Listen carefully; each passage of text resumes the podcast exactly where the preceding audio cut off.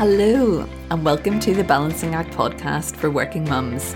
Here you can find the tools and inspiration you need to overcome the constant juggle and live with more simplicity, ease, and fulfillment in your everyday. I'm your host, Debbie, a balance coach and a working mum myself, and I'm super happy to be here with you. Hello, hello, hello. A very warm welcome to episode number 61 of the Balancing Act podcast. Today I am recording from the very luxurious position of having the house to myself. And it feels amazing.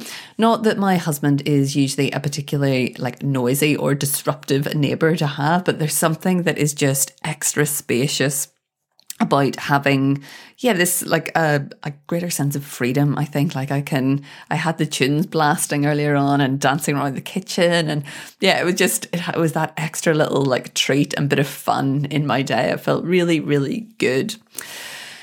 So, what I want to talk to you about is what are you tolerating in your self talk? And this idea of, or the question about what are you tolerating is something that has really been on my mind this week. I've talked about it a bit on social media and a few lives if you're interested in, in hearing more beyond this episode. Um, and it's a question that I have, like, I've been challenging myself with, I think, every single day. And Every day I do it, I find some small but meaningful changes that I can make that really have a much greater impact. And it felt really good. And the question was actually initially posed by one of my own coaches.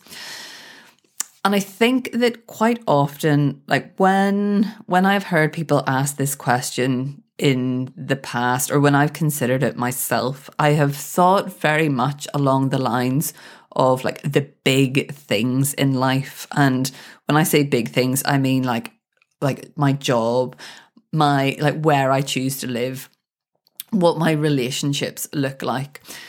And my instinct has been that in places where I don't feel satisfied, um, that I want to like overhaul it all. Um, you know, I want to like sell up my house and move to like a, a tropical island, for example. Um, and like there's two problems with that approach that I have found. One is that like thinking that a radical change is necessary, like a really, you know, like life changing overhaul everything decision is necessary. It it feels too much like it's too intimidating. Um, there's the like way too much opportunity for the like over analysis there, overthinking. Um, the decision is just too big. It invokes a lot of like uncertainty and and fear, and the result is then I just don't do anything about it, and then just go back to that like looping through that same circle of like feeling dissatisfied, wanting to change everything, not doing about it, come back to the dissatisfaction, except it just goes on. And then the other perspective that I want to bring into this is that quite often, even if we we did jump in and make those big changes, it's not like the physical stuff that is the problem.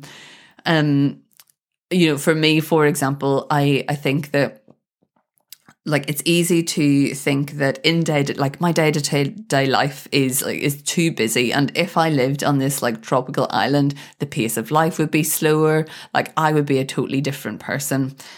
And as i've talked about in some um, recent episodes like that just isn't the case. Like what i come back to again and again is starting this work and the desire for for something else from the inside out. And you know for example for me i have found that actually creating that calm and space um in my life has been possible from like the exact location what that i am i'm currently living. Um so yeah, it's it's the it's then starting that inner work and I think that a really tangible way we can do that is to start noticing how you are talking to yourself.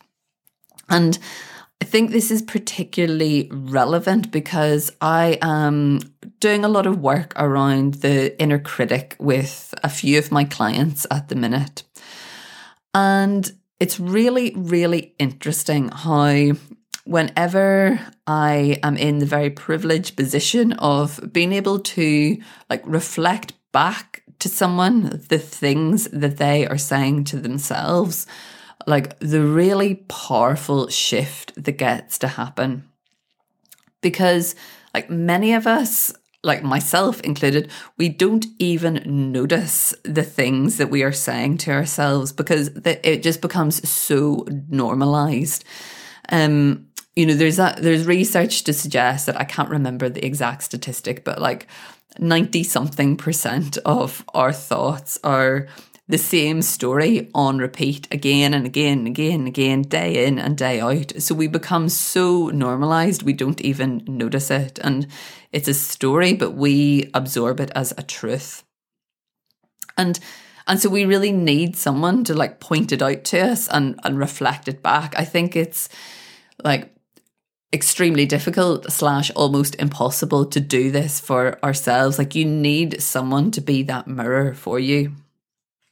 And what gets to happen then is that once you can like catch those stories, um, or once you become aware of what the story is in the first place, then you get to catch it and you get to like like release how that feels in your body, like shake it off and and come up with a different way of being like a different story to tell yourself and hence a different way to feel about yourself. And like the change that gets to happen is absolutely incredible. So once you can get in the habit of like catching the the stories on a small scale that you're telling yourself, it all adds up to much much bigger things. As I am finding in my own life just now, um, like because we quite often what we think about ourselves on a small scale is then how we think of ourselves when we show up in like the bigger arenas in life, like in work, for example. And why why we get to make change on a small scale is because when we can like catch the story and do something different on a small scale we start to build trust in ourselves so you know a really like a really small example for me is i have a habit of like leaving thing like admin stuff, I'll leave it to be done later. But what happens is then I have this pile of paper stacking up in, in the kitchen of stuff that I haven't attended to. And every time I go past that stack, I'm telling myself like, oh, you're like, you're too disorganized. Um, like verging on like irresponsible for neglecting like what happens if there's something like drastic like some a big bill in there that needs to be paid. And like of course that never happens. Um but it's like it's not good to have this story going on in your head because like the bigger version of that is like oh i'm not great at managing my finances. And then when it comes to business oh i'm not a responsible business owner because i haven't kept track of every single little bit of um, financial detail in my business. And so actually these are the sort of stories that I have been catching, like almost nipping them in the bud at this very small, um, like early stage because I'm not letting them like flourish and get beyond that because actually, like I've made like some real shifts in how I, I run the financial side of my business, for example, and I don't need to be um like undermining that by like letting these little stories creep in. So, yeah, it builds that trust, like telling yourself something different and and often then doing something different. So if I, you know, I'm just going to attend this pile of paper and, you know, inevitably you look at it and there's nothing of much consequence there and it's done in like five minutes rather than the five hours that you anticipated it taking. But then I get to think, ah, right, it's great. I can attend those. And it really, like, it works in the reverse. It becomes a virtuous circle rather than a vicious circle. So I think, like, all starting with that noticing, like having someone there to reflect the things back to you, catching those stories before they get out of control we start to break the habit of those thoughts that are on repeat and we get to replace those stories too with something that is like way more helpful and like nurturing and caring and loving for ourselves. Um, and then, you know, the how that all stacks up is then we start to respond to the bigger things in life with, in exactly the same way that we're responding to the little things, only this time is coming from a place that is way more supportive. Um, so yeah, how does that land with you? I would love to know. Um, if this is something that is really striking a chord with you, if you're thinking, yeah, you're really on to something here, then please do get in touch because I have, I've got um, two one to one coaching slots open at the minute. They are the last two at the current price. And as part of the one to one work, we really delve into this. So, um, like getting really bespoke and and personal to what your exact stories are because there's some common themes but yours will be unique and different. And you know assessing how they impact the the decisions that you're making in your life how they're keeping you stuck in the same position again and again and again and then what you can do about it. So, how you get to turn those into something that is more useful, more supportive, more meaningful to you, and will ultimately help you in then making progress towards those big goals and the big visions that you have. So please do drop me a message at Debbie Lee Co on Instagram if you are interested in finding out more. I would love to chat.